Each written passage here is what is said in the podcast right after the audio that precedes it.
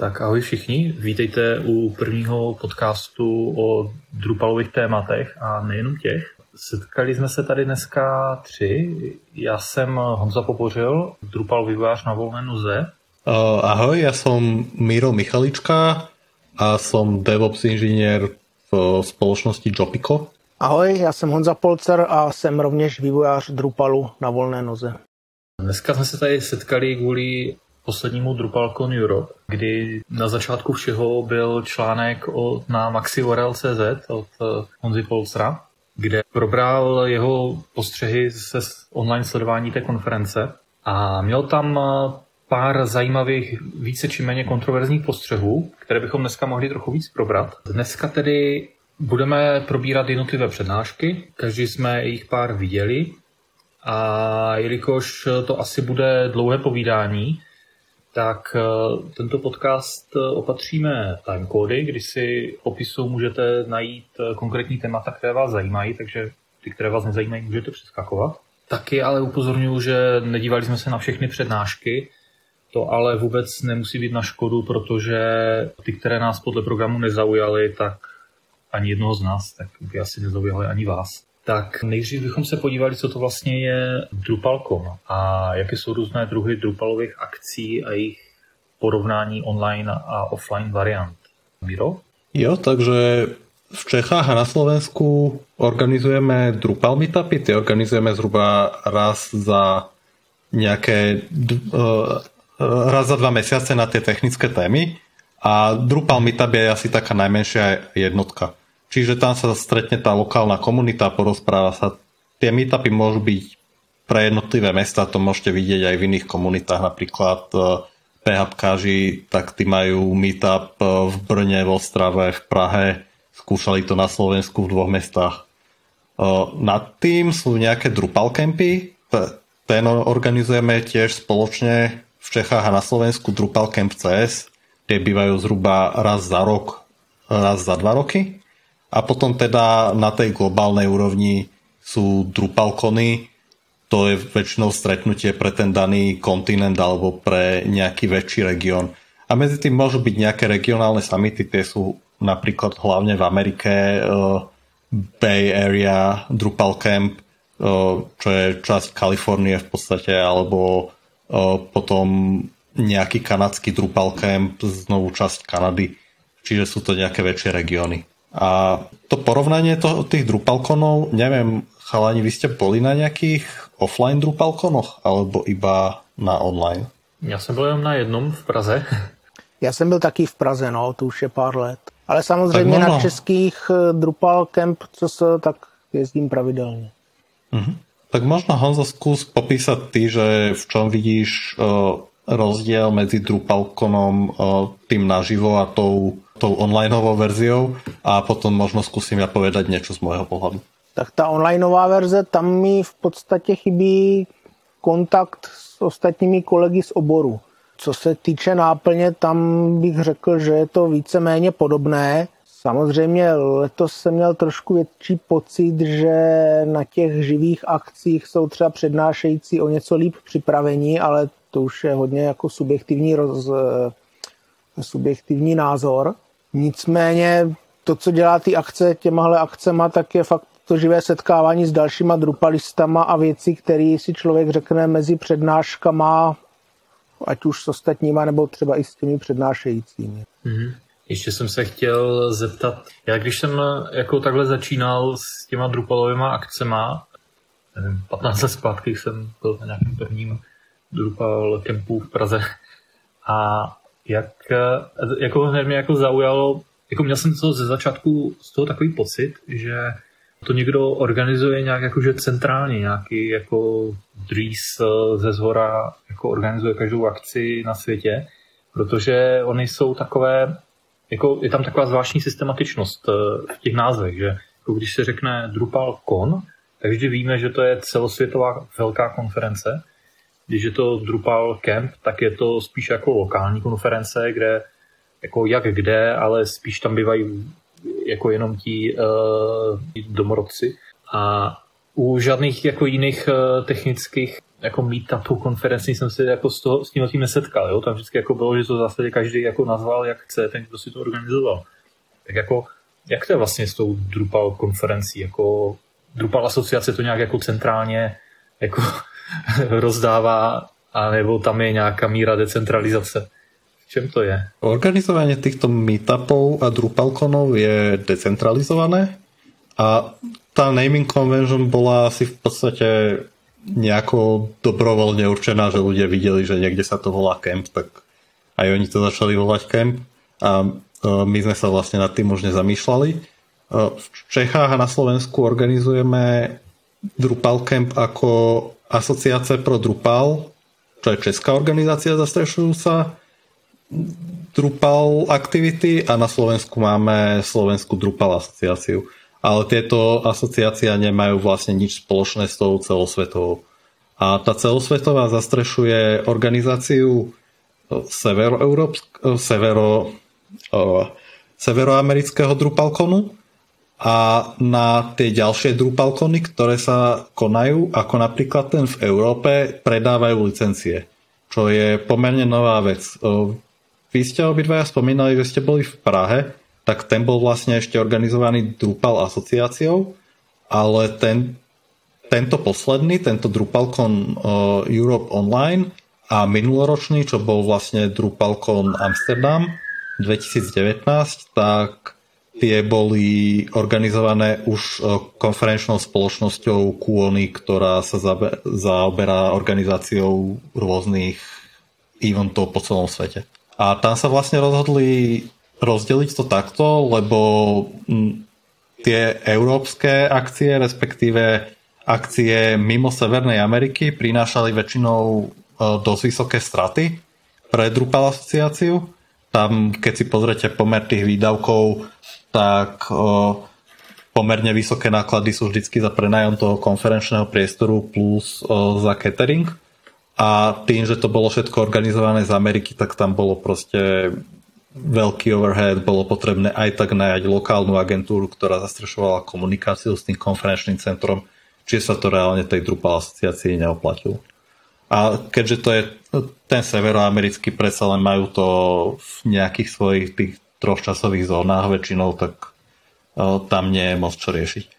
A ono je trochu zavádzajúce, že sa to volá aj severoamerický Drupalcon, lebo je to vlastne vždycky iba v Amerike a to je zase kvôli tomu, že Eh, Drupal asociácia má sídlo, myslím, že v eh, Portlande a tam sa potom na nich stiahujú nejaké daňové zákony, ktoré musia dodržiavať a kebyže to chcú organizovať Kanade alebo v Mexiku, tak by to už mohlo spôsobovať nejaké daňové problémy zase. Mm-hmm. Mm-hmm.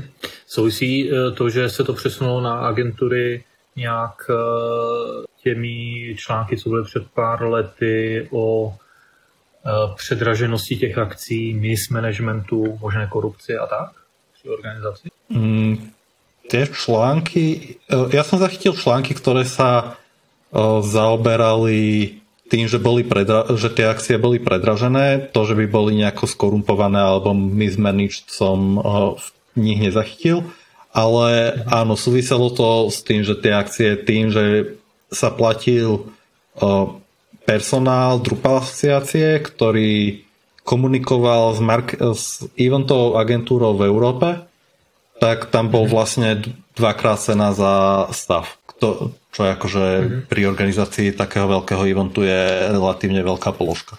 A tým pádom mhm. DrupalCon vo Viedni bol posledný, ktorý organizovala Drupal asociácia. To bol myslím, že e, ročník 2017 a následne v roku 2018 zorganizovala Drupal komunita, čiže to nebola ani agentúra, ani Drupal asociácia, ale európska komunita sa dala dokopy a zorganizovala konferenciu Drupal Europe. Tá bola mm-hmm. v Nemecku a počas toho roka 2018 sa následne sfinalizovali zmluvy s eventovou agentúrou a od 2019 E, dostali licenciu na dva roky, čiže na minuloročný a na tohtoročný event e, dostala licenciu Kuony a e, zorganizovala tieto dve konferencie. Ty tomu říkáš licence. Eh, znamená to teda, že si nemůže kdokoliv zorganizovat svůj Drupal akci? Uh, môže si zorganizovať ktokoľvek svoju Drupal akciu, ale uh, DrupalCon je trademark. To je jediný trademark, mm. myslím, z týchto Aha. akcií. Čiže oni vlastne dávajú... Říkat, hej, pokiaľ když... si to nazveš Drupal Europe 2021, tak si môžeš zorganizovať celú európsku Drupal akciu, mm. ale je otázne, že ako by to bolo jednak prijaté komunitou a ako by to bolo, uh, či by si to vlastne zvládal. Lebo tam bol mm-hmm. problém mhm. ten, že v tom 2018 sa to pokusila zorganizovať komunita, ale tam išlo tie financie, bol jeden problém, že tam si proste pár členov komunity pobralo úvery na to, aby vedelo zaplatiť konferenčný priestor a ďalší rok jednoducho také riziko a taký stres nechceš podstupovať. Týkají se tady ty licenční věci tež Drupal Campu, to znamená těch menších akcí? Uh, nie, Drupal Campov sa to zatiaľ netýka, aj keď tam sú tiež nejaké pokusy nie priamo licencovať Drupal Campy, ale uh, nejako profesionalizovať organizáciu tých Drupal Campov tým, že Drupal asociácia by chcela organizovať školenia pre organizátorov alebo pre zástupcov komunít a tie certifikované komunity by potom mali z toho nejaké výhody ale to je zatiaľ v štádiu riešenia, viackrát to bolo zamietnuté, čiže dúfam, že k tomu nikdy nepríde, lebo ja teda nie som ochotný platiť za to, že sa budem môcť zacertifikovať. Jo.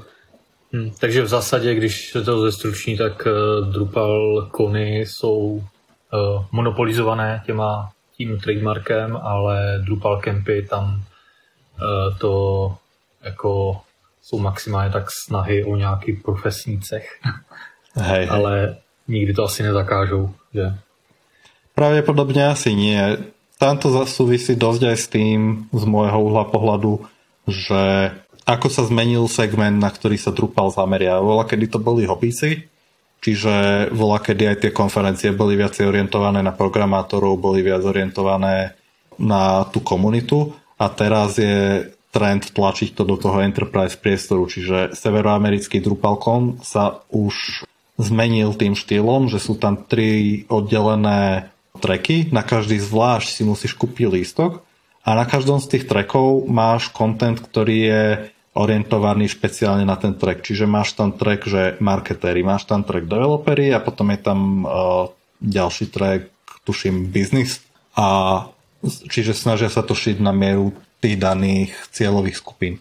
A v Európe to zatiaľ neprechádza, lebo v Európe sa stále Drupalkom tvári, že je viacej developerská konferencia, aj keď to podľa mňa už veľmi neplatí. A to myslím, že bolo vidno aj v tom Honzovom článku, že je tam dosť biznis obsahu, respektíve je ten obsah podaný nie až tak do hĺbky, aby keď tam príde nejaký decision maker, tak aby vlastne mal niečo z tej konferencie aby sa skôr dozvedel, že Drupal ponúka aj takéto možnosti a nie, že ako spraviť túto konkrétnu fičuru. Uh-huh. Uh, ještě bych se tě zeptal, Honzo, na trošku, jestli můžeš něco trochu víc o té online verzi, jaký jsi z toho měl pocit? O té online verzi? No, uh-huh. mm, rozhodně to bylo fajn v tom, že jelikož jsme kvůli covidu a věcem okolo se nemohli nikde setkat na živých konferencích, tak to hodnotím jako stoprocentně plus. Ono samozřejmě, pokud přijde na nějaké konkrétní vývojářské věci, tak člověk si dneska dohledá na YouTube nebo všude možně spoustu dalšího obsahu, který ho zajímá. Nicméně já vždycky říkám, že dohledat si sice můžu všechno, ale musím vědět, co vlastně chci hledat. A tyhle ty konference jsou třeba z mýho pohledu jako vývojáře zajímavé v tom, že nastolí nějaký téma, který jsem třeba do té doby neřešil, a nebo který by mě nenapadlo řešit a proto jsem rád, že něco takového je. Mm-hmm. Takže určitě jako plus za to, že alespoň nějaký Drupal kon byl. Tím, že co se týče toho obsahu, tak eh, vlastně jak říká Miro, no já, já se přiznám, že mám raději eh, ty vývojářsky orientované záležitosti, nejsem až takový biznisově orientovaný člověk.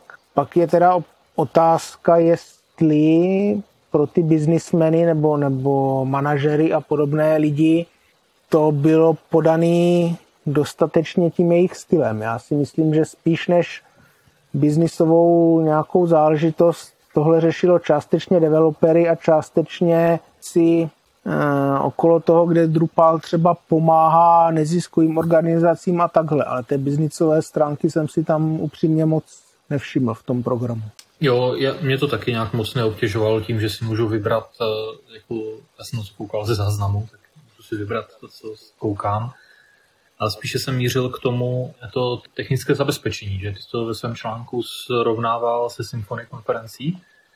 A já teda jenom řeknu, že jako ze svého pohledu jsem teda trošku zklamaný, ale možná, že mám trošku jako bias, jako, že jsem mám blízko k té technice a uh, eventům. Takže jsem si říkal, že aspoň ten moderátor jako mohl mít lepší mikrofon než e, drátové sluchátka od iPhoneu a mohl mít trošku lepší studio než obývák eh, jako s prádlem, co se mu válí v pozadí a tak, jo. No, obecně ta technická stránka té konference, já jsem upřímně na to byl minimálně ten první den hodně naštvaný, eh, zvlášť když jsem to srovnával s eh, Symphony World, co byl tuším týden nebo deset dní předtím, kdy vlastně vlastně měli to na podstatě bezproblémové platformě, kde jsem viděl jednotlivé přednášky, tuším ve třech pásmech. E, I to zpracování bylo takové, že jsem si připadal, jako bych seděl v e, nějakým přednáškovým sále. To znamená, byly, byly hudební předěly, byly, byly ty slidy a všechny tyhle věci, co normálně na konferencích bývají. V případě DrupalConu to bylo takové hmm, hodně nechci říkat ani amatérské, ale hodně, hodně nepodařené. Ten přenos fungoval, pokud jsem to pochopil, přes Zoom, který se streamoval do té konferenční aplikace v prohlížeči. Spousta uživatelů si stěžovala, včetně mě, že jim ten Zoom zobrazoval pouze černé okýnko, takže alternativní řešení bylo místo konferenční apky ve, ve webovém prohlížeči pustit samostatný Zoom – a sledovat to tam, což znamenalo opětovné přihlašování i potom přepínání mezi jednotlivými pásmy bylo krajně nepohodlné a tak dál. Spousta přednášejících měla hmm, ani by mě nevadil třeba nekvalitní mikrofon, i když někdy to bylo jako hodně, hodně, hodně zřetelný, ale spíše ruchy okolo. To znamená, v některé přednášce tam půlku, půlku proslovu proštěkal pes, v dalších byly zase ruchy z okolí, který to značně znepříjemňovali a tak dál. No. Miro?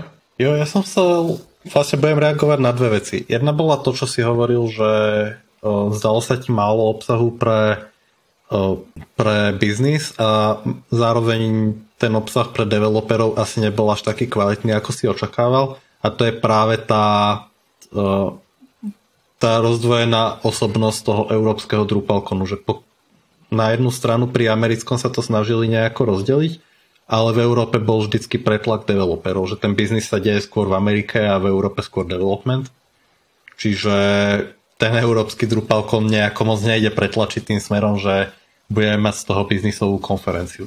A na druhou stranu si myslím zároveň, že pre developerov existuje oveľa lepšia konferencia na celú, celoeurópskom formáte a to je Drupal Dev Days, ktoré sa tento rok bohužiaľ nekonali dúfam, že sa budú konať 2021 a to je práve konferencia zameraná na ideme do hĺbky a ideme contribution, čiže to je myslím si, že to správne fórum pre developerov. Otázka, čo potom spraviť s Drupalconom, ktorý minimálne v Európe môže vyznievať trochu zbytočne. A druhá vec, na ktorú chcem reagovať, je to porovnanie s tými jednak s offline Drupalconmi a potom s online konferenciami. Ja som bol zhruba na piatich Drupalconoch, ktoré boli naživo a tam bolo vidno trochu úpadok aj komunity, aj tých samotných eventov. Ja, na prvom som bol v 2014 a tam bolo v Amsterdame cez 2000 ľudí. Posledný Drupalcon, ktorý bol naživo vo Viedni, bolo 1100-1200 ľudí. Čiže tam ten pokles toho záujmu je enormný. A O, presne ako si hovoril, na ten Drupalcon nejdem kvôli tomu väčšinou, aby som si pozrel prednášky, idem tam na to, aby som sa jednak stretol s ľuďmi, s ktorými sa inak naživo nestretnem. To sú väčšinou developeri z Ameriky, ľudia z Akvie, ľudia z iných amerických firiem. A druhá vec, ktorá ma tam láka, sú bofy, čo je Birds of Feathers, kvázi také inšpiratívne alebo teda také brainstormingové bloky na nejakú tému a tam sa väčšinou rieši práve to, že ak, akým smerom sa bude Drupal ďalej uberať. Alebo keď je nejaká iniciatíva, tak sa tam rieši to, že ako sa ďalej tá iniciatíva bude vyvíjať. A o, druhá vec sú teda tie online Drupalkony. Bol som aj na Drupalcone Global, čo bola náhrada vlastne za severoamerický Drupalcon. Tam to bolo podľa mňa veľmi nešťastne odkomunikované, pretože sa to snažili komunikovať ako globálny Drupalcon, ale pritom všetko sa dialo iba v americkom časovom pásme. Čiže nie je moc globálne, podľa mňa.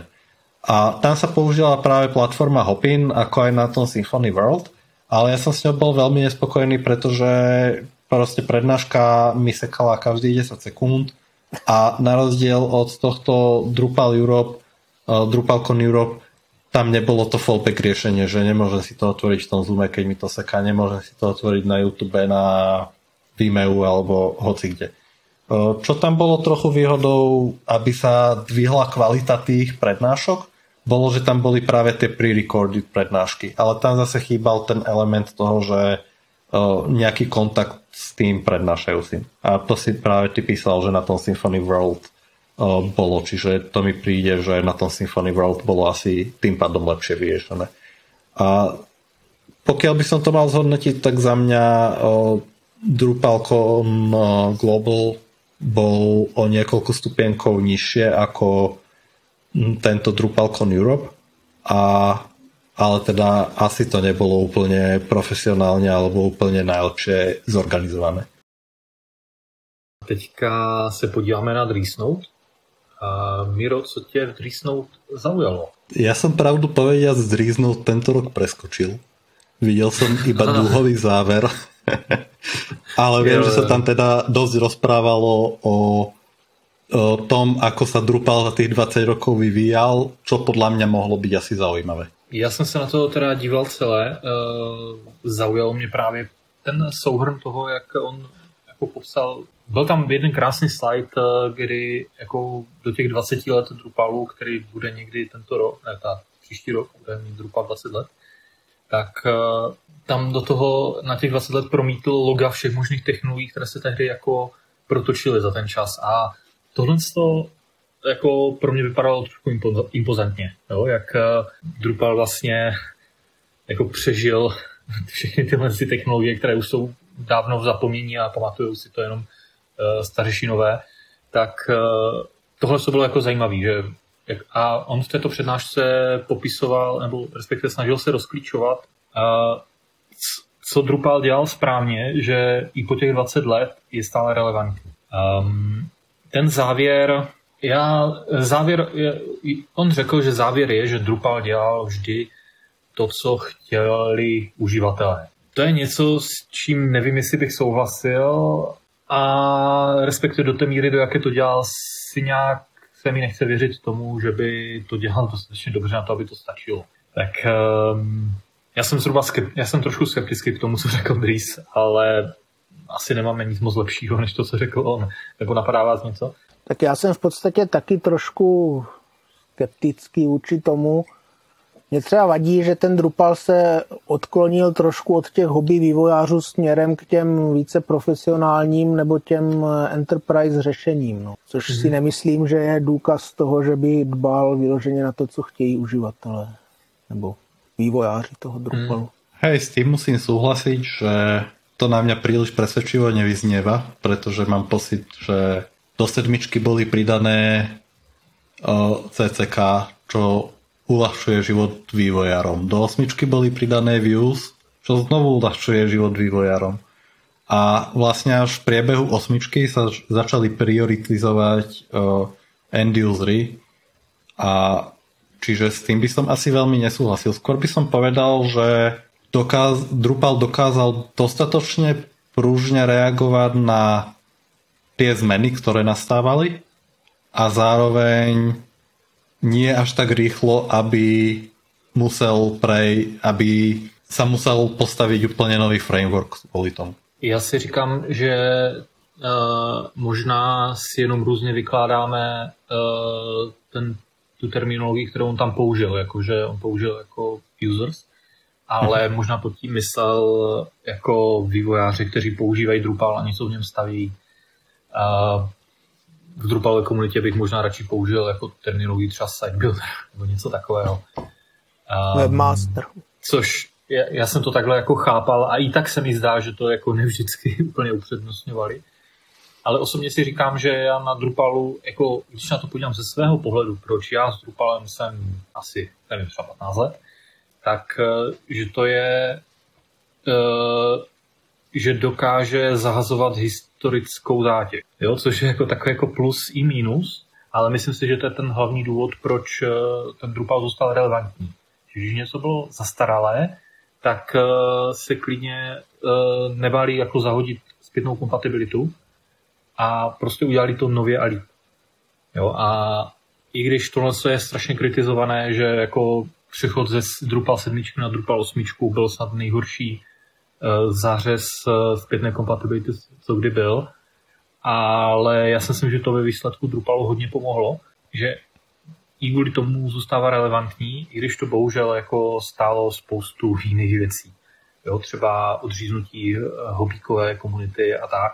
Ale když to teda jako srovnám s jinými technologiemi velkými, tak třeba ten WordPress, který zpětnou kompatibilitu eh, jako bude držet snad do doby kamenné. A je to bohužel vidět ale na jeho technické kvalitě. Jo, že je vidět, že by rádi dělali věci jako nově líp a tak, ale oni prostě nemůžou zahodit eh, ty hromady blogů, které jsou na tom postavené a už ani nejsou udržované. A tím bych to asi uzavřel. Co myslíte? Mňa zaráža, že Drupal, čítal som si práve blog, ktorý napísal uh, Jeff Girling, tuším, o tom, že práve polemika na to, že či uh, ten uh, BC Break pri Drupal 7 a Drupal 8 či nebude znamenať koniec Drupalu. A uh, práve v komentároch tam bolo veľakrát vytýkané, že musíme používať kompozer. Ale mne nepríde, že Symfony alebo Nete alebo iné PHP frameworky by nepoužívali hobíci a zároveň tam ten kompozer podmienkou je, čiže mne príde tá argumentácia trochu taká zvláštna a zároveň si nemyslím, že asi chceme úplne ľudí, ktorí vedia copy-paste z Stack Overflow bez rozmýšľania, bez toho, aby rozumeli, čo to vlastne spraví a hmm. neviem, aspoň ja tak vnímam tých hobikov, ktorí boli, aspoň tých, ktorí som poznal a prestali robiť s Drupalom. Hmm. Neviem, či je možno v Amerike, či bola iná kategória hobikov, alebo či vy poznáte inú kategóriu hobikov. Honza vždycky brání hobíky, tak zkus k tomu vyjádřit. Tak ona je otázka, co to ten hobík je, no. Jestli je to člověk, který třeba zvládá nainstalovat WordPress na běžný hosting tím, že ho překopíruje přes FTP nebo zmáčkne někde tlačítko na jednokrokovou instalaci v rámci administrace hostingu. A nebo jestli hobík je někdo, kdo se umí připojit přes SSH, pustit tam třeba Composer a udělat, udělat child téme od nějakého tématu zvedu, který se mu líbí. No. Hmm. To už je podle mě docela zásadní rozdíl mezi nějakýma dvěma skupinama těch hobíků, s tím, že podle mě takový, nevím, jestli je to český specifikum, ale e, u nás zase není tolik e, hostingu, kde, kde by ten Drupal jel na první dobrou, jo, když to takhle řeknu. Zvlášť, zvláště ten, který by se instaloval přes Composer. Jo, což podle mě zavírá bránu strašné spoustě lidí a oni si řeknou, aha, tak já jsem to tady nakopíroval, nejede mě to, nebo Composer tam nejde spustit, tak já půjdu třeba k WordPressu, který jede na 99,9% mhm. hostingu v Česku. Je tady napadá otázka, Um, proč by nás vlastně hobíci měli zajímat? Protože uh, já třeba ze svého pohledu uh, těžko říct, jestli bych se Drupalu někdy dostal, kdybych nebyl nejdřív hobík, což bude, myslím si, že velká část jako dnešních, uh, uh, jak to nazvat, Drupal seniorů, tak uh, ale zase na druhou stranu, když na to podívám jako z pohledu cílových skupin, tak uh, jako v kategorii hobíků je taková konkurence a že tam jako nevím, jestli Drupal může přinést něco nového, ale uh, naopak jako v kategorii enterprise systému, jo, systému pro velké projekty, složité projekty, tak tam je jakoby v kategorii open sourceu ta konkurence strašně malá, zvlášť, když si to ještě vyfiltruju na e, něco, co má site building na úrovni Drupalu. Jo, to snad, to snad jako není žádná konkurence Drupalu. Tak já si říkám, jako proč by Drupal se měl spát do cílovky, kde mu to vždycky půjde blbě a je obrovská konkurence, když má takovou velkou tržní příležitost v Enterprise. Tak jeden z těch důvodů, co mě napadá, je ten, že třeba, co já takhle se setkávám s nějakýma manažerama, tak pro ně je třeba atraktivnější WordPress z toho důvodu, že má širší uživatelskou nebo vývojářskou základnu. Samozřejmě pak je otázka, kolik z toho jsou hobíci nebo kolik z toho jsou lidi schopni něco naprogramovat Eh, když je potřeba, ale to je podle mě plus toho WordPressu, že je prostě větší, větší množství vývojářů a manažer na to slyší. Mm-hmm. Na druhou stranu teda musím říct, že alespoň z mé zkušenosti, tak jakmile přišel Drupal 8 a v podstatě ty hobíky zařízl, tak já třeba mám více poptávek z nějaké právě té, nechci říkat úplně enterprise sféry, ale z, z větších firm, kde ten Drupal začali brát tak nějak více vážněji, jo, což předtím nebylo.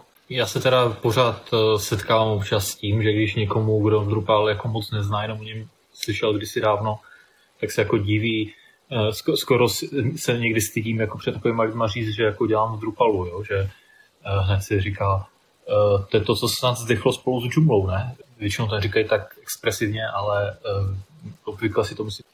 Tak já doufám, že teda jako Drupalu se podaří z tady tohoto vyhrabat, té pověsti.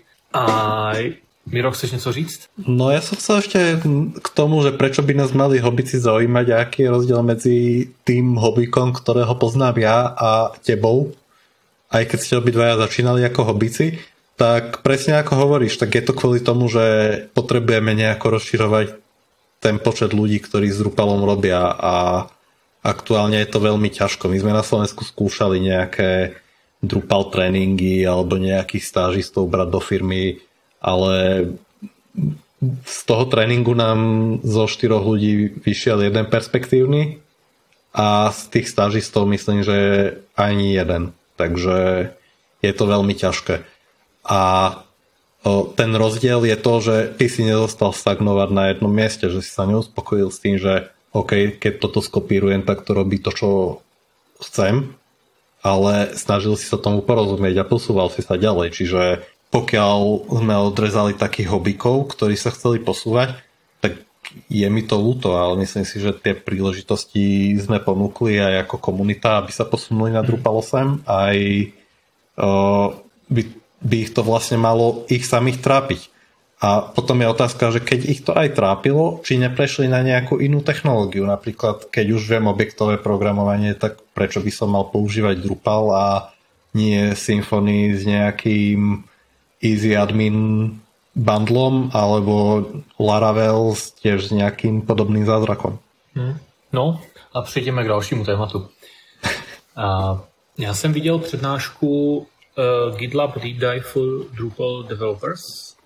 A tam ze začátku ukáže novou integraci GitLabu do Drupal.org, ale moc času tím nestráví a pustí se do přehodu funkcí GitLabu obecně.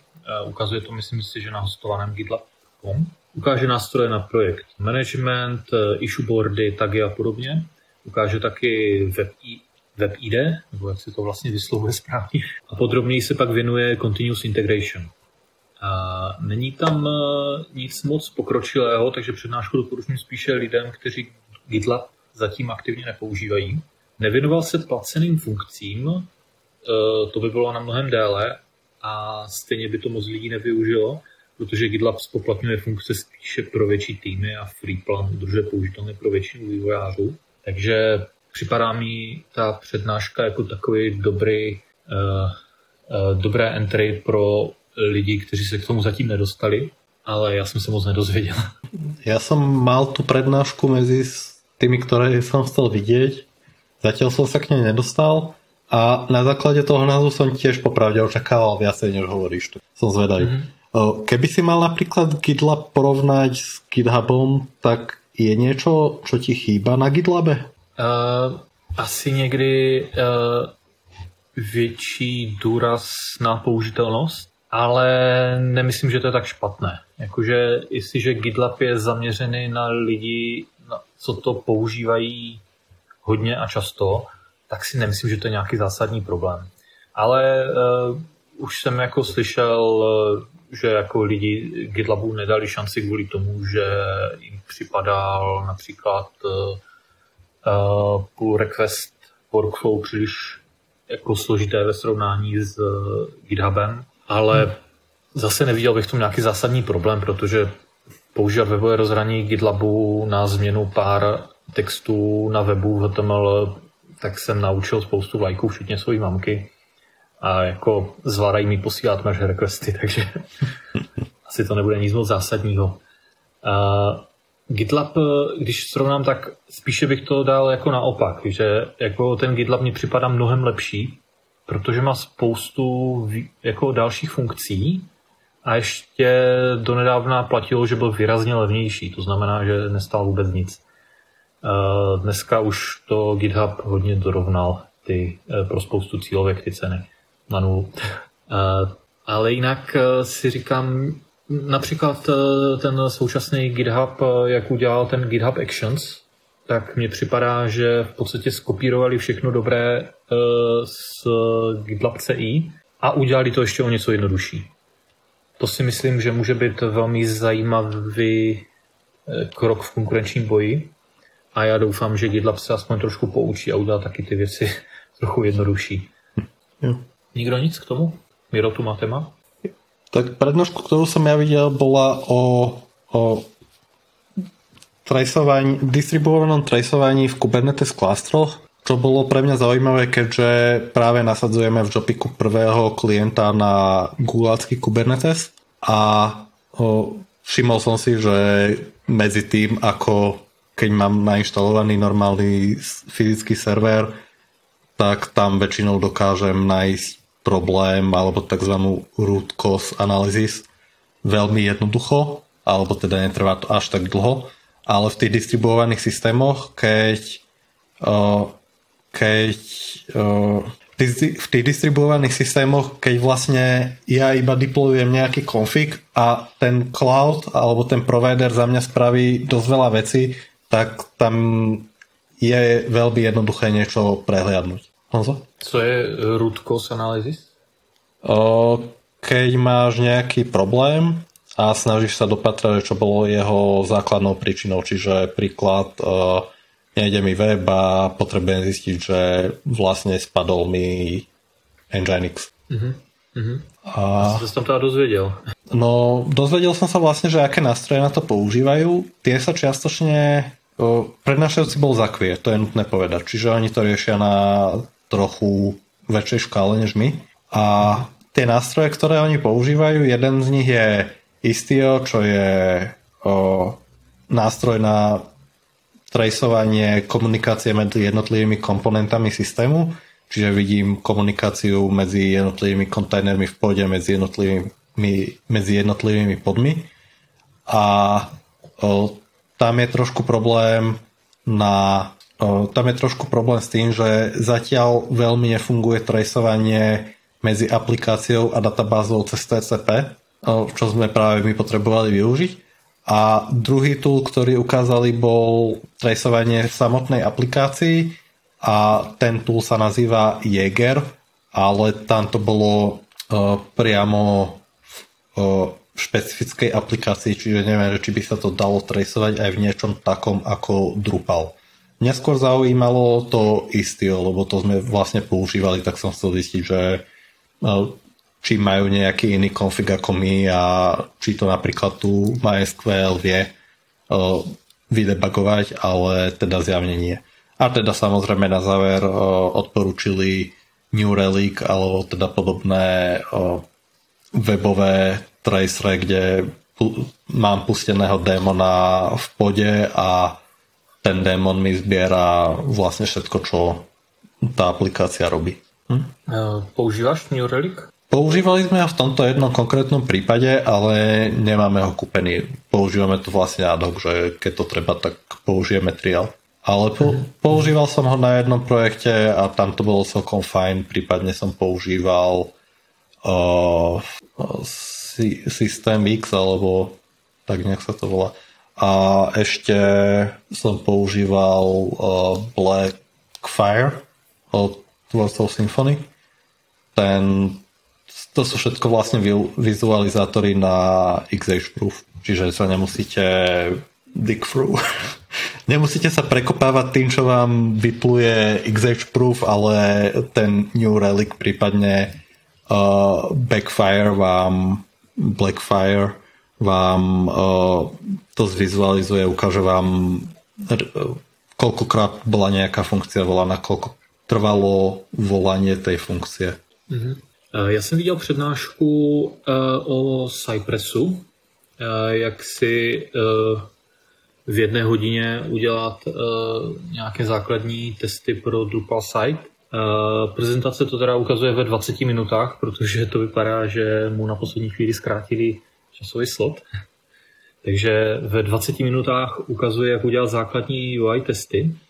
Je tam vidět, že Cypress testy se dělají opravdu velmi jednoduše ukazuje, jak je exekuce rychlá, jak si v užadatelském rozhraní Cypressu jednoduše může přehrávat, co se dělo, eh, v jakémkoliv bodě si vyvolat eh, DevTools a projít si snapshot do domu.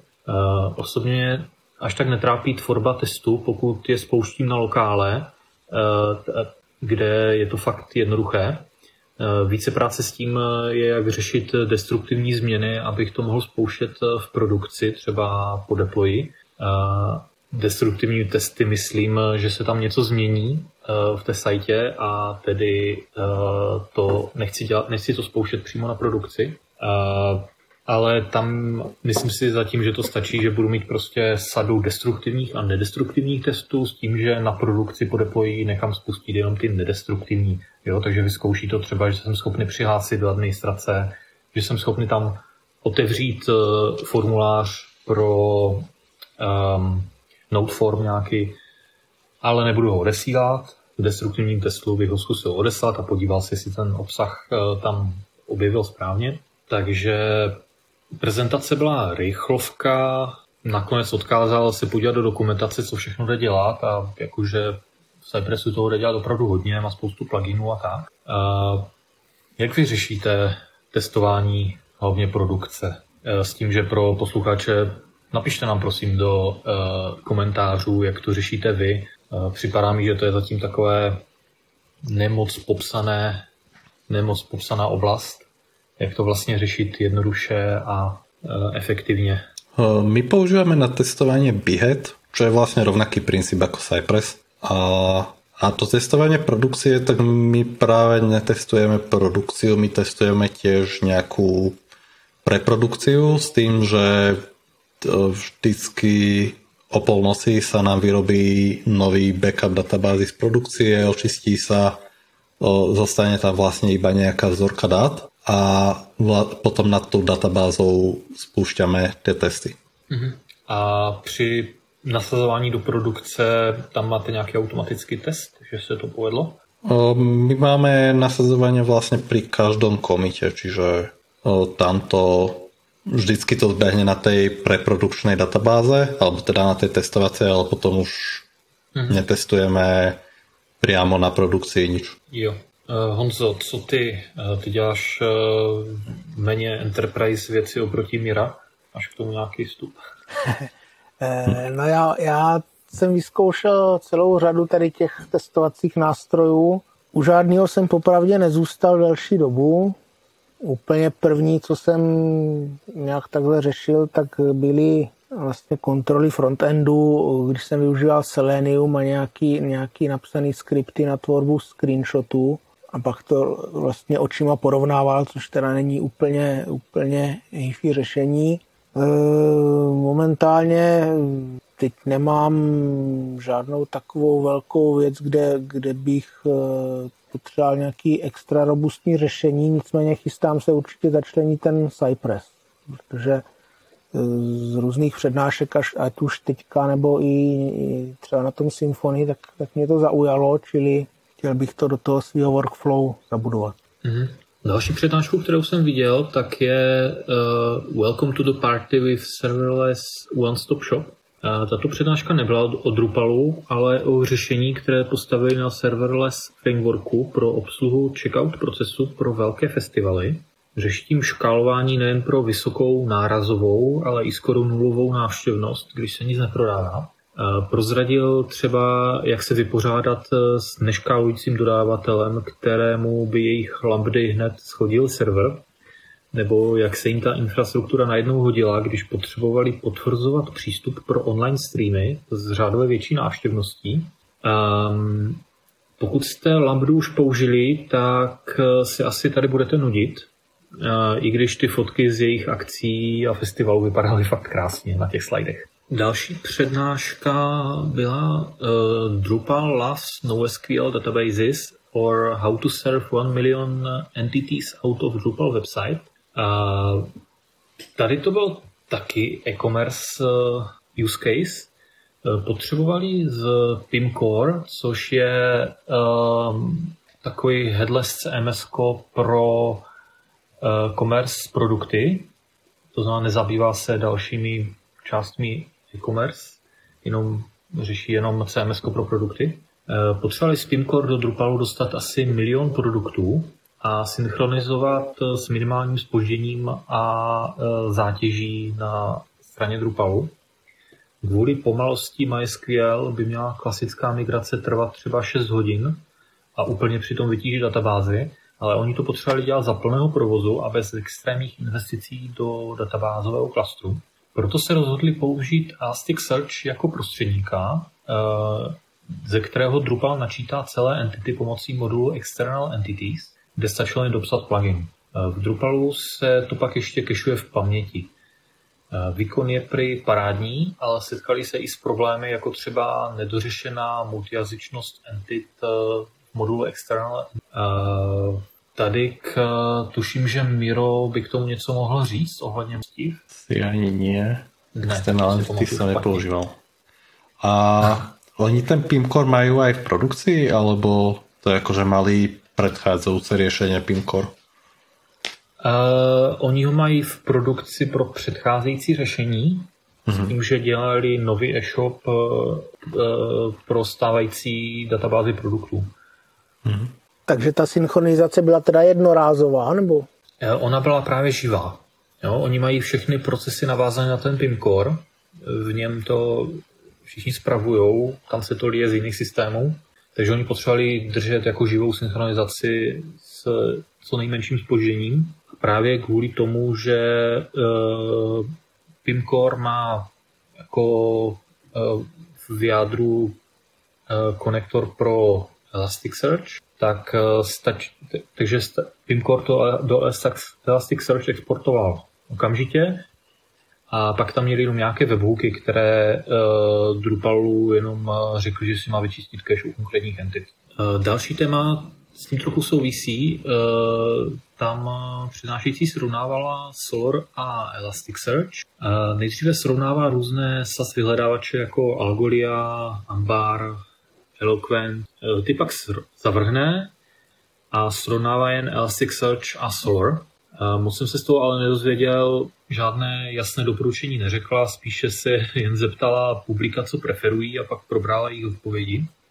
Někdo doporučil Solar, že se lépe instaluje, někdo, že Solar byl pain nainstalovat, Elastic zase jednodušší, což je moje zkušenost. Takže tam jsem se taky nic moc no, nedozvěděl. Taky zaznívalo, že Drupal modul Elastiku je méně ověřený. A s tím já nemám zkušenost, ale když jsem to naposledy srovnával, tak dle takového klasického čeku na Drupal.org, který modul má více instalací, eh, jak to tam vypadá s issues a tak, tak mi taky vždycky vycházelo, že ten eh, Solor má ten modul eh, víc ověřený. V předchozí přednášce o External Entities se zmínili, že si dělali průzkum mezi oběma, mezi Solorem a Elastikem, tak oba jim vycházeli podobně. Rozhodli se pro Elastic jen proto, že PIM Core jej podporuje základu. Miro? Toto bolo porovnanie väčšinou pre, teda asi typujem pre anglicky hovoriaceho zákazníka. Máte nejaké skúsenosti s tým, že čo sa jednoduchšie nastavuje v českých podmienkach, lebo teda Solar na slovenské podmienky bolo celkom jednoduché nastaviť, ale v Čechách to bol celkom pain. A Elastic som neskúšal, ale čo som našiel nejaké porovnania, tak Elastic vychádzalo, že má lepšiu češtinu. A to mi prišlo trochu divné, pretože obidve bežia vlastne na rovnakom základe, tak či máte nějaké zkušenosti? Já mám ty zkušenosti už hodně staré, takže těžko říct. Já mám zkušenost jednu s Elasticsearchem a ten nastavoval někdo jiný teda, ale ta čeština tam nějak fungovala. No. Cože? A ta čeština tam ale teda nějak fungovala rozhodně samozřejmě lépe než v jádře Drupalu. Hm. Uh, takže ani teďka jsme to nevyřešili. Kdo je teda vítěz? Tak ak možno někdo má nějaké zkušenosti, tak nech napíše, případně nech zverejní svoje konfigy, budeme za to velmi radí. Přesně tak. Tady má přednášku Maxi Orel. Tak eh, mě jako jedno z prvních témat zaujalo hm, povídání o nástrojích pro testování přístupnosti webových stránek. Konkrétně tam zmiňovali nástroj, nevím, jestli si dobře pamatuju ten eh, jeho název, píše se to PA11Y, čte se to tuším Pali. Eh, je to vlastně věcička pro příkazový řádek, běží to na Node.js s tím, že má to k sobě i mm, aplikaci, vlastně klasickou klikací s okýnkem nebo GUI, chcete-li. A dovede to tedy testovat přístupnost webu, případně přístupnost eh, nikoli jen jednotlivých stránek, ale celé, celé vlastně webové aplikace nebo domény tím, že jsou tam potom nějaké ještě rozšíření, kdy je možné výsledky ukládat do MongoDB. Eh, mně se na tom nástroji zalíbilo to, že eh, kromě hm, výpisu věcí, které jsou na tom testovaném webu problémové, to dovede eh, napovědět i nějakou konkrétní úpravu. Takže třeba u barvy, která má špatný barevný kontrast, řekne nejpodobnější barvu, kterou bychom na ten web měli dát, aby se ten kontrast zlepšil. Nemusím jako frontendák nebo grafik eh, přemýšlet nad tím, která barva bude ta správná.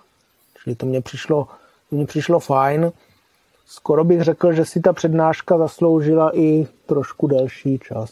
Uh, Pali teda je nějaký crawler, který projde nasazený web a dá ti k tomu nějaký report. Vyexportuje to, to report uh, se selektorama a popisem, co je tam špatně. Uh-huh.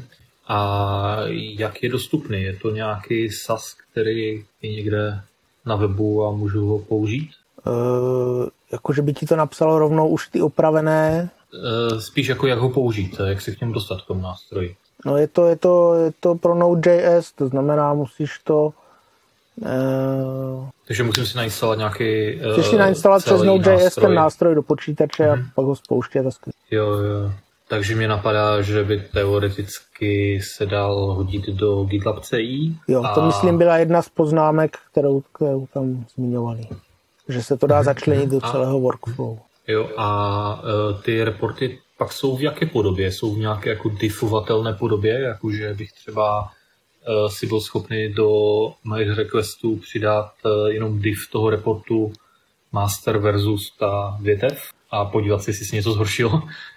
To si teďka nejsem jistý, a nevím, jestli to zmiňovali, já osobně jsem zkoušel jenom eh, vlastně klasický export do HTML, a kde jsem si to prohlížel a víc podrobněji se na to plánuju podívat teď přes Vánoce. Ale popravdě řečeno, mm-hmm. tohle to nevím. Takže se asi můžeme spolehnout na to, že když to bude stát za to, tak napíšeš článek na maxihorel.cz.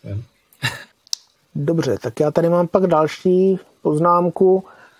E, určitě jste zaznamenali, že se chystá nové téma vzhledu Olivero a jedna z přednášek se věnovala právě designovému procesu, e, který je za tímhletím tématem vzhledu. E, zaujalo mě to z toho důvodu, že vlastně i relativně jednoduchý vzhled, jestli si to Olivero vybavíte, tak je to v podstatě bílá stránka s několika e, do modra laděnými prvky a různě poskládanými, hodně to stojí především na typografii, tak vlastně i tenhle ten je, i zdánlivě jednoduchý návrh za sebou, no, pod sebou skrývá hodně přípravy a vývoje. E, tam je dobré vědět, že mm, nebo jak bych to řekl, tam tam by vlastně i ten, kdo si myslí, že jedno, jednoduchý návrh v podstatě je hotový za hodinku, dvě, tak by tuto přednášku měl vidět, protože zjistí, že ten samotný návrh nebo ta výstupní podoba není pouze o tom, jak to vypadá, ale všechno má nějaký hlubší smysl. To znamená, eh, proč je nějaký fond takový, jaký je, proč jsou tam takové mezery mezi prvkama a tak dál. Oni hojně konzultovali se třema třema nebo čtyřma lidma z komunity, jednotlivé ty dílčí návrhy, včetně konzultací s Drisem, používali, říkali tomu Zoom Mox, což teda nemá nic společného s tou streamovací platformou eh, Zoom, ale eh, je to řešení, kdy v podstatě vzali výřezy nebo kousky té stránky a porovnávali to v různých podobách. Měli na to docela pěkný slide Eh, hodně se to zaměřuje na přístupnost, kdy to Olivero dbá i vlastně na takové relativně detailní věci, které se týkají třeba formulářů, aby to správně zobrazovalo eh, inline chyby, pokud použijete ten správný modul, aby to zobrazovalo fokus, hover stavy a další vlastně situace, kterými ten formulář prochází. Za mě docela inspirativní přednáška, kterou bych eh, fakt doporučil každému, kdo mm, navrhuje, navrhuje design, aby věděl, že, mm, že teď jsem se do toho zamotal, zkrátka, aby každý věděl, eh, že to není všechno jen tak odstřelené od boku, ale skutečně e, musí to mít nějaký hlubší, hlubší důvody, proč je něco takové a není to jinak, jinak.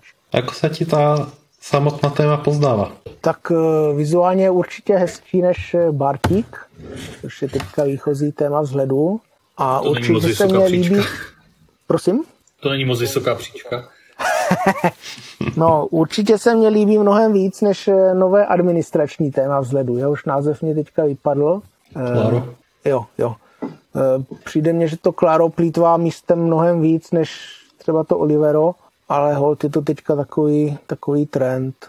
Ale vizuálně na nějaký jednoduchý blok eh, si myslím, že to, že to může zase řadě lidí stačit. Já jsem viděl i spoustu webů, které běžely na tom Bartíku nebo dřív eh, na Garlandu. To Olivero se mi líbí víc než eh, nové administrační téma vzhledu Claro, toho důvodu, že neplýtvá až tak moc tím místem, byť je to teda současný trend a různé bílé plochy jsou tam dostatečně velké.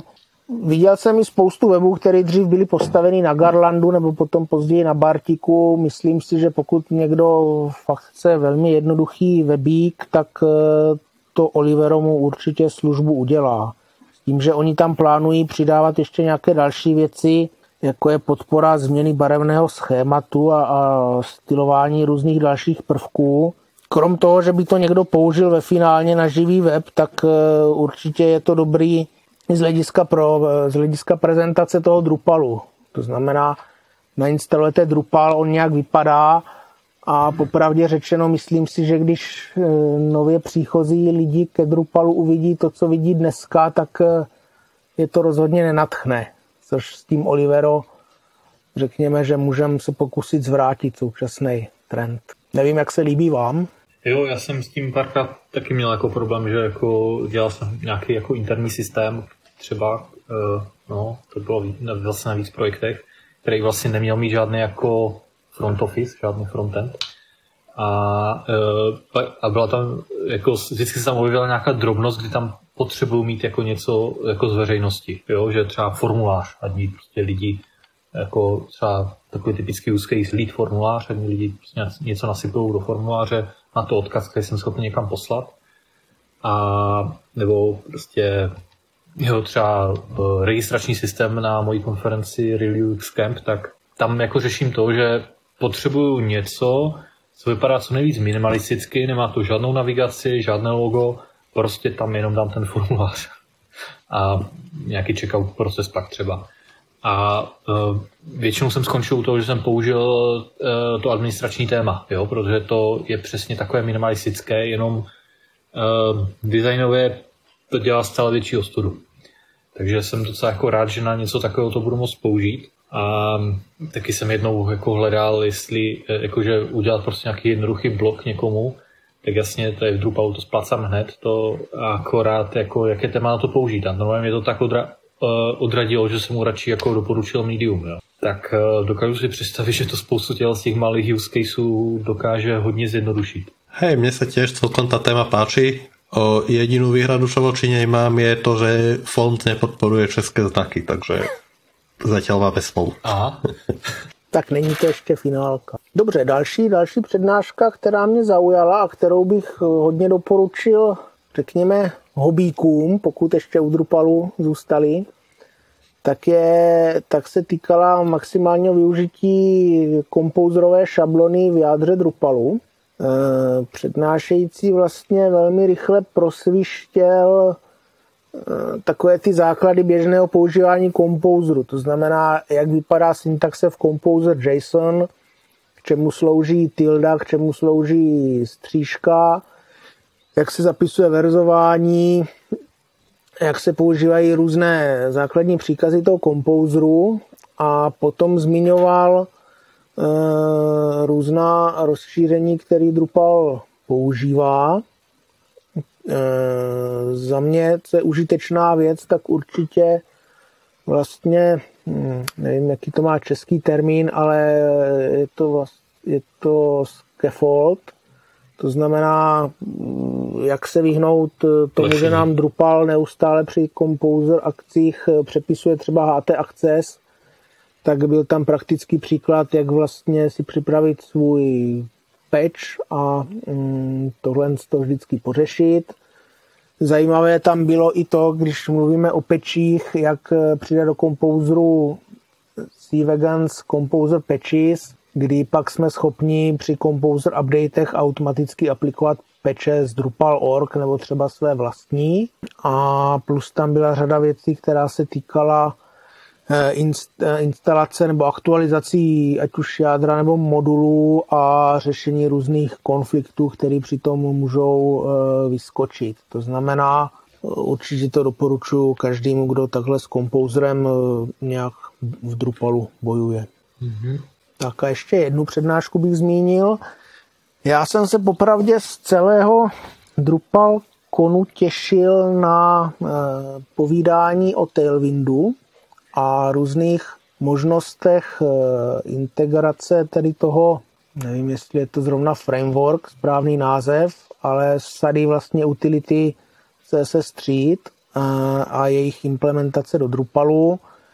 Takže byla tam celá řada různých přednášek, kde se povídalo ať už o tom CSS frameworku samotném, tak eh, vlastně mm, reálném použití, jak to do Drupalu integrovat, kdy ukazovali různí přednášející eh, embedování twigových komponent eh, do výchozích šablon v Drupalu a tak dále. Takže za mě to bylo celkem zajímavý a já se určitě na nějakým projektu chystám ten Tailwind využít, byť už eh, vidím celou řadu třeba problémů, který zatím nevím, jak bych řešil, včetně nějakého generování kritického CSS, ale sám jsem na to zvědavý, eh, jak vlastně v reálném projektu budu schopen s tím letím pracovat.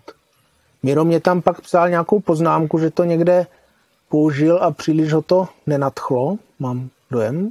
Hej, my jsme to použili na projekte Celebrate Drupal, ktorý vlastne vydala komunita pri príležitosti vydania Drupal 9 a môžete si tam pridávať nejaké videá, fotky a eventy súvisiace s oslavou nového, novej verzie Drupalu, Drupalconu, whatever.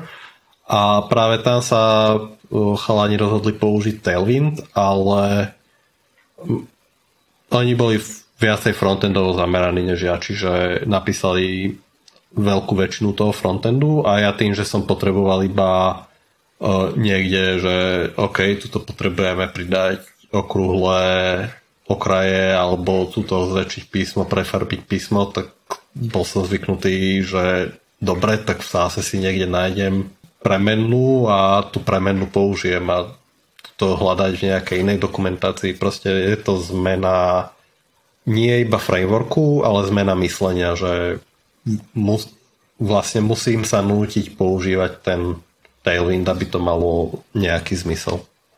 Určitě, no, tam ono to sebou nese to, že místo toho, aby člověk psal nějaké CSS, tak spíš píše třídy do HTML, nebo respektive do twigových šablon. No, já tohle to jako trend utility tříd v css vydávám hodně jako na Twitteru u našich eh, frontendových přátel a jsou z toho docela jako ti lidi odvaření. Já jsem zatím tu váše nějak nezískal, ale chápu, co se jim na tom líbí.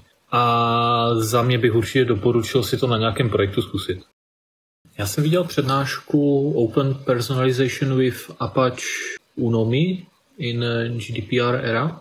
Eh, začátek je skvělý úvod do personalizace, tak aby to pochopil i like takže jsem hned poslal svým IT kolegům, ať se podívají aspoň na začátek. E, začíná videem, kde to ukazuje na primitivním webíku malé firmy. Podle návštěvnosti rozdělili lidi do tří segmentů a příště jim obsah pro tyto segmenty ukazuje přednostně. E, na tom videu je pěkně vidět e, takový úplný základ, co jde na skoro každém webu dělat, že v podstatě jim jenom přehodí sekce v rámci homepage, tak aby nahoře bylo to, co toho člověka spíš zajímá. To se dá udělat skoro na každém webu a s použitím nějakých hotových sasů, tak to jde udělat docela jednoduše. Uh, oni to ukazovali uh, na jejich uh, produktu Dropsolid, což je přesně takový SAS. A taky vysvětlil, že to je v podstatě jenom splácané z Mautic a Apache Unomi, které si jako větší týmy jsou schopny si podobné řešení z toho sestavit sami a nebo když chtějí ušetřit vyvářské zdroje, tak si to u nich můžou koupit hotové se skin UIkem za pár set dolarů měsíčně. Co vy na to? To je bezplatné open source řešení, ten Apache Unomi? Mm-hmm. Uh, ano.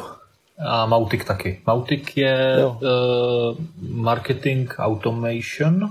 Uh, Mautic, Mautic znám, řešilo... ale to, to Unomi je no, pro mě novým. No. Jo, uh, to se řešilo v druhé přednášce, že tyto dva nástroje ukázali trochu podrobněji, co oni dělají. V další přednášce, která byla spíš jako na téma Tracking Without Evil, kde bylo hlavně nadšení z GDPR ze začátku. Um, mám rozvádět, proč já s něj nejsem tak nadšen? Klidně, klidně. Uh, no, v zásadě připadá mi, že GDPR uh, se snažil z idealistického pohledu řešit uh, velký problém, který tady k online marketingu je, ale um, jak to řeš, řekl nějaký ten generální tajemník Sovětského svazu, že uh, snaha byla, ale dopadlo to jako vždycky. Uh, výsledkem je regulace, která ti velcí, proti kterým to bylo nařízeno, na, uh, proti kterým to bylo uh, namířeno, tak se tomu přizpůsobili tím, že napsali neprůstřelné podmínky použití a ty střední a malé firmy to spíš šikanuje bez nějakého jasného přínosu. Uznávám, že pár firm to asi donutilo se konečně chovat k tomu aspoň trochu zodpovědně, ale já ze svého ze své pozice spíš vydávám to, jak spoustu firm utrácí spoustu peněz za uh, compliance a výsledek pro zákazníka nebývá uh, úplně jako v podstatě jako žádný, kromě toho, že ho na každém rohu otravují čím dál víc uh, otravující cookie lišty a pop-upy. A tato přednáška byla jako hodně o tomto, jo? že on v zásadě tam uh, poukazuje na problém, že když je cookie lišta málo otravná, tak jej většina lidí ignoruje. A protože on věří tomu, že bez uh, souhlasu uživatele ho nemůže uh, trackovat, tak skončili u toho, že tu cookie lištu udělají ještě více otravnou. V podstatě z ní udělají dialog, bez kterého, bez jeho odkliknutí ten web nejde používat. A to je úplně celý směr, který si myslím, že bychom jako se tam neměli vydat. jo? A když se podívám na svoji amatérskou právní analýzu, tak uh, občas se k tomu vyjadřuje Český úřad na ochranu osobních údajů, který mi připadá, že má v celku jako v pohodě přístup k těmto věcem, uh, který GDPR vykládá ohledně cookie list spíš opt-out způsobem, že by bylo fajn, kdyby zákazník se mohl jako spíš vyjádřit nesouhlas, ale já osobně svým klientům spíš nedoporučuji tu na web dávat vůbec, uh, protože a spíš se inspirovat třeba u takové Alzy, kdy, která léta měla jen oznamovací lištu pod, pod patičkou, ani nebyla fixní na té stránce, kde jenom oznamuje, že jako co dělají a že to slouží k tomuto a v zásadě ani nedávala na výběr zákazníkovi to měření uh, zakázat. Možná tam třeba odkázali na nějaký článek, jak si to v prohlížeči nastavit. Dneska, když jsem se díval před pár týdny, tak eh, tam mají ještě něco mnohem minimalističtějšího. Doporučuji se všem na tu Alzu podívat, jak vypadá jejich kukulišta a jen bych eh, řekl, že pokud velká firma která má pobočky v několika zemích Evropské unie, může mít takovouto cookie lištu, pak bych rozhodně nešel tím směrem, o kterém mluvil tady přednášející. Co vy myslíte? O, neviem, či ste zaregistrovali pred pár dňami, že GitHub zrušil všetky trackovacie cookiesky zo svojho webu. Ano, to je taky zajímavý přístup. Hej. A o, my sme dvojicu Matomo a Mautic nasadzovali pre o, fyzikální ústav český o, s tým, že tam ani nešlo tak o to vyhnúť sa tej kukilište, ale skôr o to, že sme chceli použiť open source nástroje na trackovanie. A ešte k tej Alze, tak myslím si, že Alza na Slovensku má banner, takže neviem, že či to náhodou nedávajú na základe geolokácie. Já si přiznám, že jsem se koukal jenom na českou a maďarskou. Mm-hmm. A tam je úplně stejná. Jo. Jinak přednáška byla hlavně teda u, o těch dvou trackovacích eh, nástrojích eh, Matamo, což je drop-in náhrada Google Analytics a Mautic, což je marketingová automatizace eh, obojí open source, PHP, self-hosted i hosted varianty, obojí mají nějakou integraci s Drupalem, v přednášce je pár pěkných screenshotů, co si pod tím konkrétně představit, co ty dva nástroje doručují, takže hodí se na to ukázat kolegům, že to je, jestli chcete opravdu tohle a co to vlastně dělá. Je to v podstatě takový standard toho, co v dnešní době po vás marketáci můžou chtít, ale obvykle to neznají ve formě těchto open source služeb. Tak další přednášky, které jsem viděl, tak ty byl, se týkaly editorial experience. A první byla uh, o autosave a concurrent editing, a tedy conflict resolution v Drupal 8 i 9. Uh, ukazuje moduly autosave form a conflict. Ten první umožňuje každou minutu zálohovat stav entity formuláře na server a pokud se uživatel vrátí, tak jej obnovit. Modul konflikt řeší situaci, kdy ve stejný čas dva uživatelé změní jednu entitu. Pak se pokusí konflikt vyřešit na úrovni polí, pokud to nejde, tak uživatel upozorní a nabídne mu možnosti řešení, ale to UI je zatím experimentální. Eh, stejně tak je experimentální podpora paragraphs, i když inline entity obecně by měly fungovat. Honzo? Miro se hlásí. Jo, Miro se hlásil, pardon. Uh, ten autosave presne ako funguje? Uložiť to do nejakej cookies alebo do niečoho podobného, alebo to reálne saveuje na server? Reálně to saveuje na server do nějaké jejich entity, jestli jsem správně pochopil. Mm-hmm. Takže jako neukládá to do revizí ani nikde jinde v Drupalu, kde bych to čekal, ale ukládá to jako přímo ten samotný modul někam k sobě. Uh, udržuje to vždy poslední verzi, myslím, s tím, že ve spojení s modulem Conflict tam těch verzí ukládá víc uh, a pak tam dělá nějaký ten conflict resolution, Ukládá to pro každou entitu a uživatele. Mm-hmm. Presne o tom mi išlo, že či tam náhodou nevytvára nejaké o, revízie zbytočné, čo pri o, entity references by mohlo mať celkom nie pekné následky. Mm-hmm. Já abych pravdu řekl, mě v Drupalu, jestli mi tam něco chybí, tak je to fakt ten autosave, respektive většině mých klientů to tam chybí. E, to, že tohle to ukládá nějak, je fajn, ale i kdyby se dořešily ty experimentální věci, které jsi zmiňoval, tak pořád je to ukládání po minutě. Není to ukládání průběžně, jak to dělá třeba ten WordPress, tak často zmiňovaný, což mm-hmm. je škoda. No. Uh, on to tam zmiňoval, že to je v současné verzi a nastínil tam nějakou roadmapu pro oba moduly. Uh, tohle, co tam zmínil, že to hodlají řešit. Že tohle je jenom jakoby takový jako to, co teďka jako dostali do releaseu. Ale hodlají to řešit. Takže uh, v podstatě on to uh, v té přednášce popisoval jako z pohledu velké Drupalové agentury, která spoustu modulů udržuje a vyvíjí. A toto jsou moduly, které oni interně používají, takže v celku bych věřil tomu, že ho budou dál rozvíjet.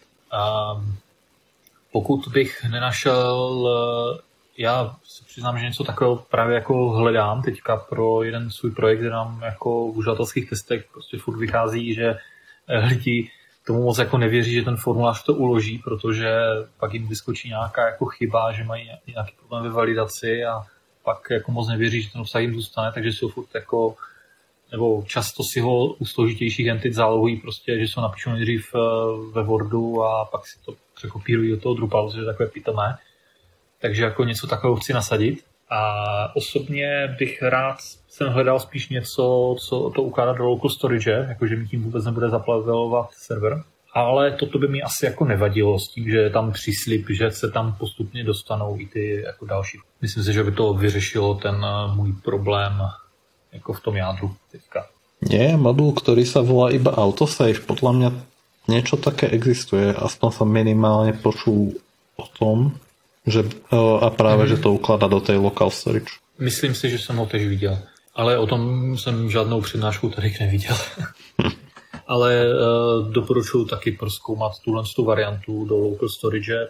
Uh, je taková jako víc lightwave, ale tady se mi líbí hlavně to, že tyhle ty dva moduly ve spolu, tak můžou jako spolupracovat na tom conflict resolution.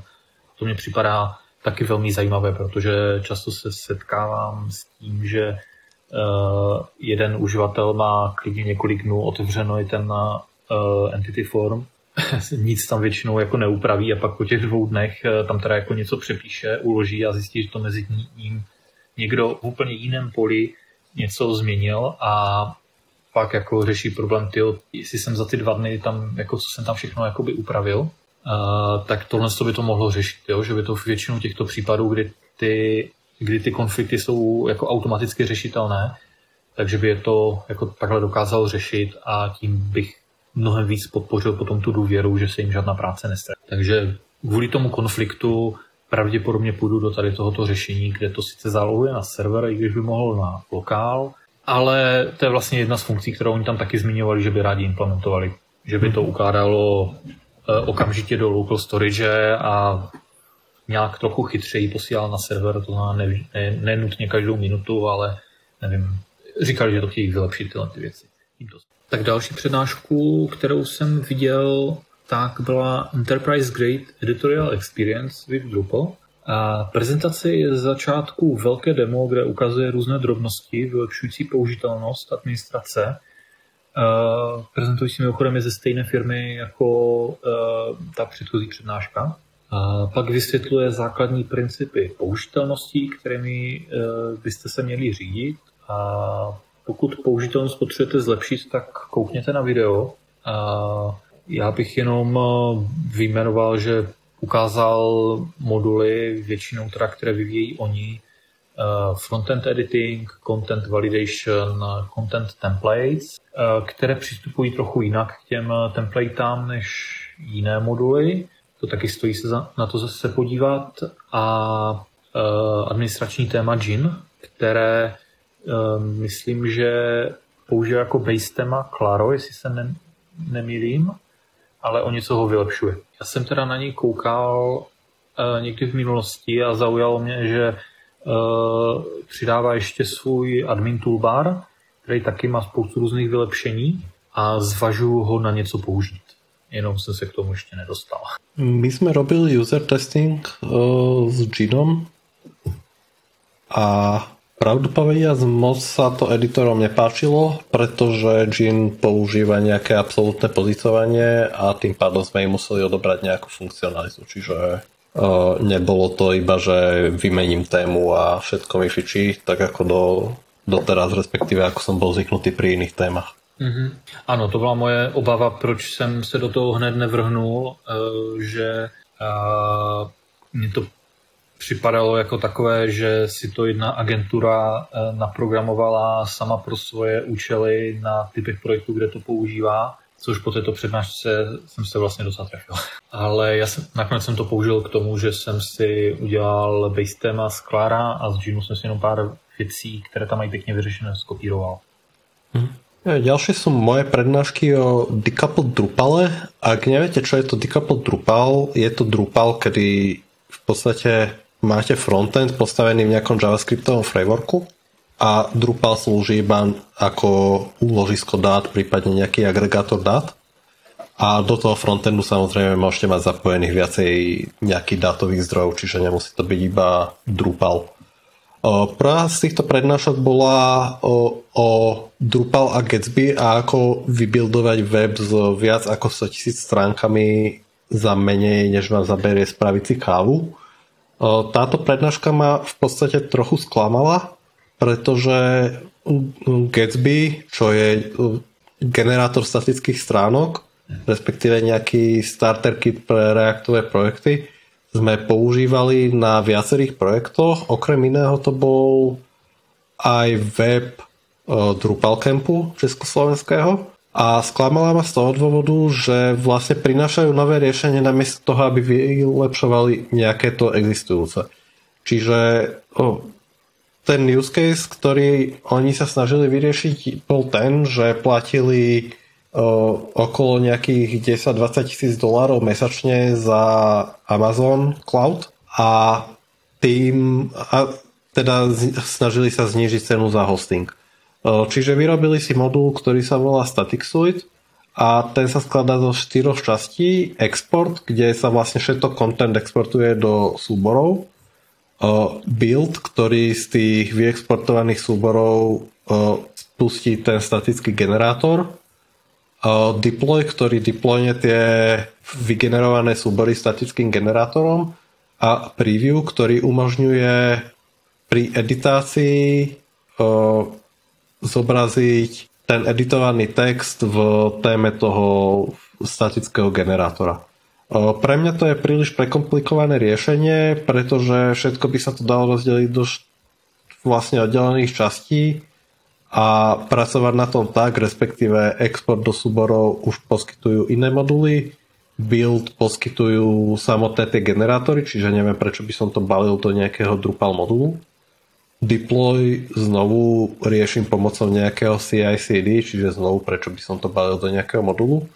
A jediné, čo mi tam príde zaujímavé, je ten preview, ktorý ale už rieši uh, modul Gatsby pre Drupal, čiže toto mi príde trochu také uh, príliš komplikované.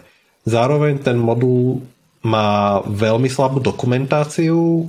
Prednáška bola z môjho pohľadu dosť slabá, pretože nemohli ukázať web, na ktorom to používajú, nemohli ukázať ani len administráciu toho webu, alebo teda jednu build pipeline, čiže sme sa nedozvedeli nič ani zo CI pohľadu, ani z Drupalového pohľadu. A navyše ten modul nemá takmer žiadnu dokumentáciu, čiže pravdepodobnosť, že ho dokážete úspešně aplikovat na váš projekt je menší než nula. Já teda, teďka můj aktuální projekt je uh, právě jako podobný, uh, akorát používáme Nuxt, který používá Vue. Mm-hmm. A strašně si vychvaluju to, že z toho Nuxtu volám eh, Drupal přes GraphQL API. A sám si fakt nedokážu představit, proč bych sakra měl z Drupalu exportovat obsah do souboru, když je můžu dotazovat přes API ještě navíc v podobě přesně, kterou potřebuju. Eh, řekl tam nějakou svou motivaci, proč to dělají jako takhle jako pitomně? Myslím, že oni těž tým, že vlastně všetky ty součásti zabalili do Drupalu, tak ono aj ten export je, že voláš GraphQL a mm. výsledok toho GraphQL je vyexportovaný do súboru. Čiže prostě velmi divný prístup. A dôvod, prečo nepoužili ten, eh, ten plugin, ktorý už pre Gatsby existuje, je rýchlosť a to musím bohužiaľ potvrdiť, že robiť uh, request pre každý node cez JSON API je bohužiaľ pomalé.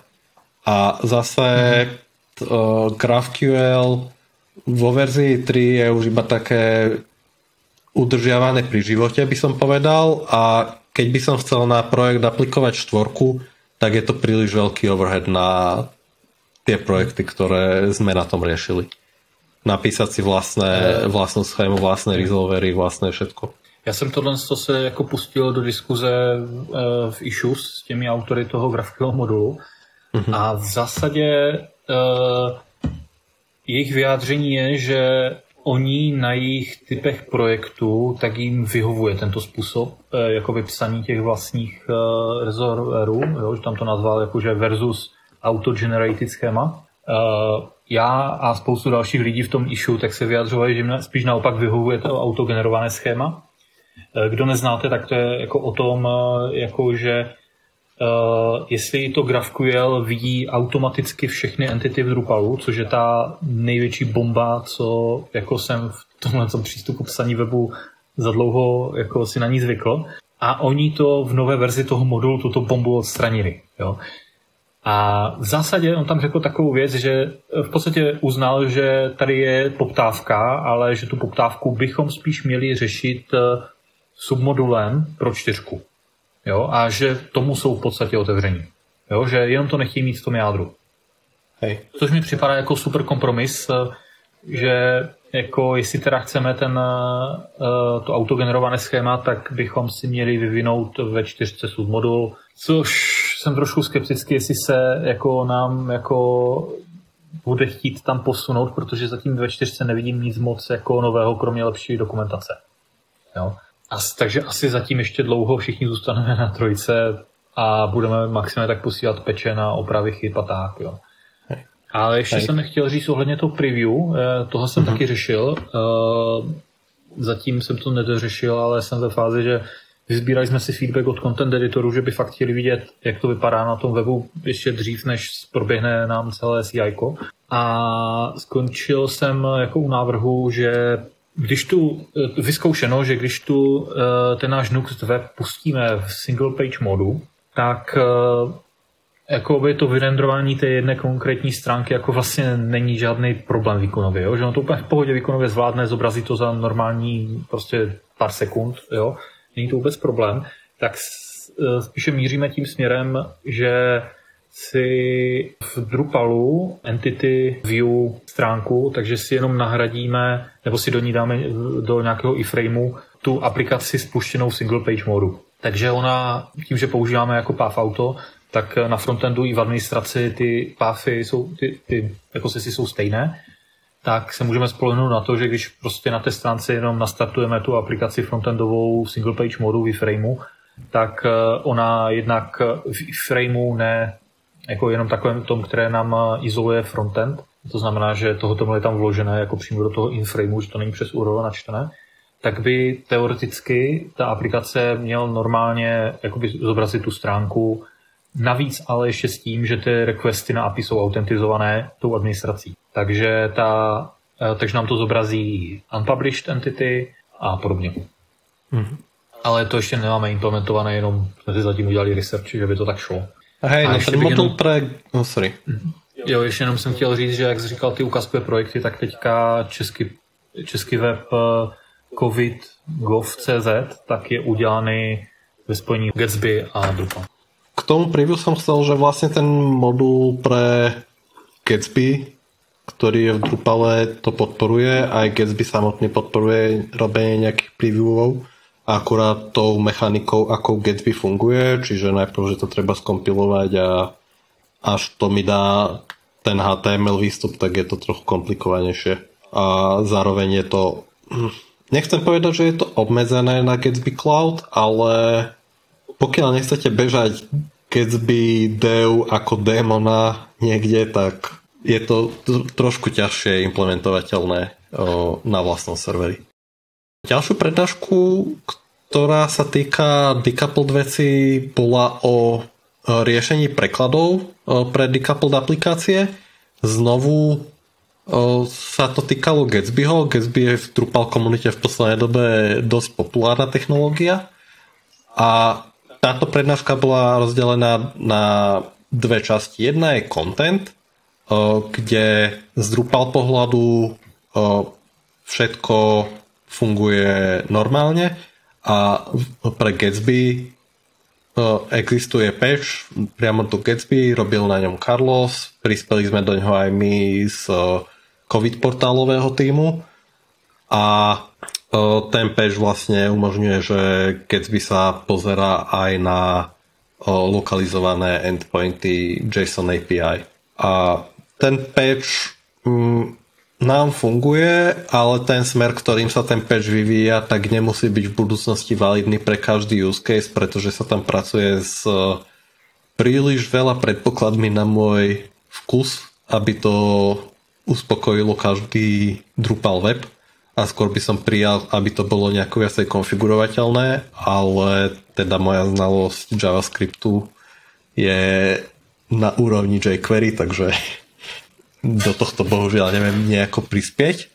A tá zaujímavejšia časť prednášky bola, bolo riešenie o, prekladu rozhraní, čo buď viete riešiť tak, že buď to viete riešiť priamo v JavaScriptovej aplikácii a mať tam iba nejaký, nejaké pole o, s originál jazykom a potom s prekladmi pre každý, pre každý string alebo môžete využiť toto riešenie, ktoré bolo odprezentované v prednáške a tam to vlastne využíva modul uh, Decoupled Interface Translations, ktorý uh, vytvára endpoint na pridávanie nových prekladov do Drupalu a zároveň v Gatsby, respektíve v, na JavaScriptovej strane to používa uh, nodový modul, ktorý sa volá i18N Next, ktorý dokáže vlastne tieto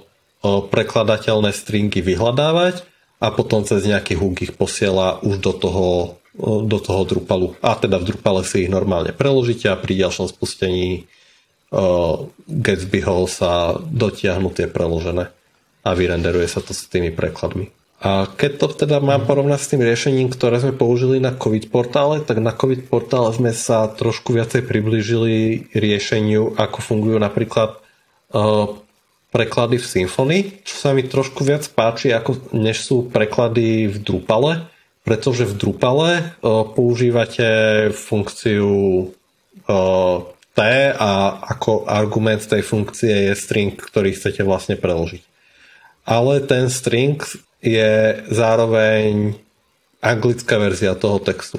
Čiže angličtinu už v Drupal 8 viete preložiť, ale pokiaľ si nainštalujete ten web s angličtinou, tak ste došli v podstate. A v Symfony to funguje tak, že máte nejaký reťazec, ktorý iba označuje ten string. Čiže keď mám button, ktorý má mať nadpis späť na stránku, tak ja môžem iba ja ho môžem označiť iba ako back, ten translation string a potom už si preložím, že v slovenčine to má byť späť na stránku, v angličtine to má byť back to page a keď sa rozhodne marketér, že má to byť back to front page, tak ja v podstate v kóde nič nemusím zmeniť, ja zmením iba anglický preklad.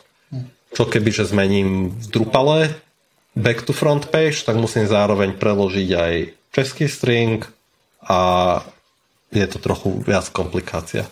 A keď sa vrátim späť, tak my sme vlastne v COVID portále použili presne tento princíp, čiže máme vlastnú entitu, ktorá má toto, tento ID string a potom má vlast, vlastné preklady, kde je už tá hodnota toho pre každý ten daný jazyk. Okay. A posledná prednáška z týchto decoupled sa týka decoupled menu iniciatívy, Túto iniciatívu oznámil Dries pri release Drupal 9 a hrá pomerne veľkú rolu pre Drupal 10 a budúcnosť Drupalu. Celá táto iniciatíva vychádza z JavaScript admin iniciatívy, ktorá vznikla asi 2 alebo 2,5 roka dozadu a cieľom tejto iniciatívy bolo vlastne vytvoriť JavaScriptové administračné rozhranie postavené v Reakte a teda postupne opúšťať Twig a prechádzať na React. Ale pri programovaní tejto iniciatívy narazili na niekoľko problémov a jedným z tých problémov bolo menu, čiže mám nejaké stránky v Drupale, mám nejaké stránky vo svojej React aplikácii a ako ich vlastne rútovať, ako vyrenderovať menu, kto, alebo čo sa bude vlastne starať o ten samotný routing.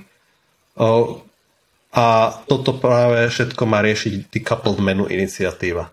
Cieľom tejto iniciatívy je vyrobenie komponentu pre frameworky React a Vue na prácu z menu a to práve takým spôsobom, že editor by nemal pocítiť, že to menu nie je renderované v Drupale cez Twig, ale že je renderované v nejakej aplikácii cez JavaScript. A aj keď sa to zdá, že však je to jednoduché, o, cez GraphQL to v podstate už ide relatívne spraviť, tak o, ono je to iba vrchol toho ľadovca a pod tou hladinou sa schováva veľa ďalších vecí, ktoré ako napríklad ako budeme v budúcnosti riešiť ďalšie takéto komponenty, čiže vytvorenie infraštruktúry, vytvorenie spôsobu, ako sa bude udržiavať kompatibilita medzi jadrom Drupalu a týmito komponentami, ako vlastne budú maintainery, alebo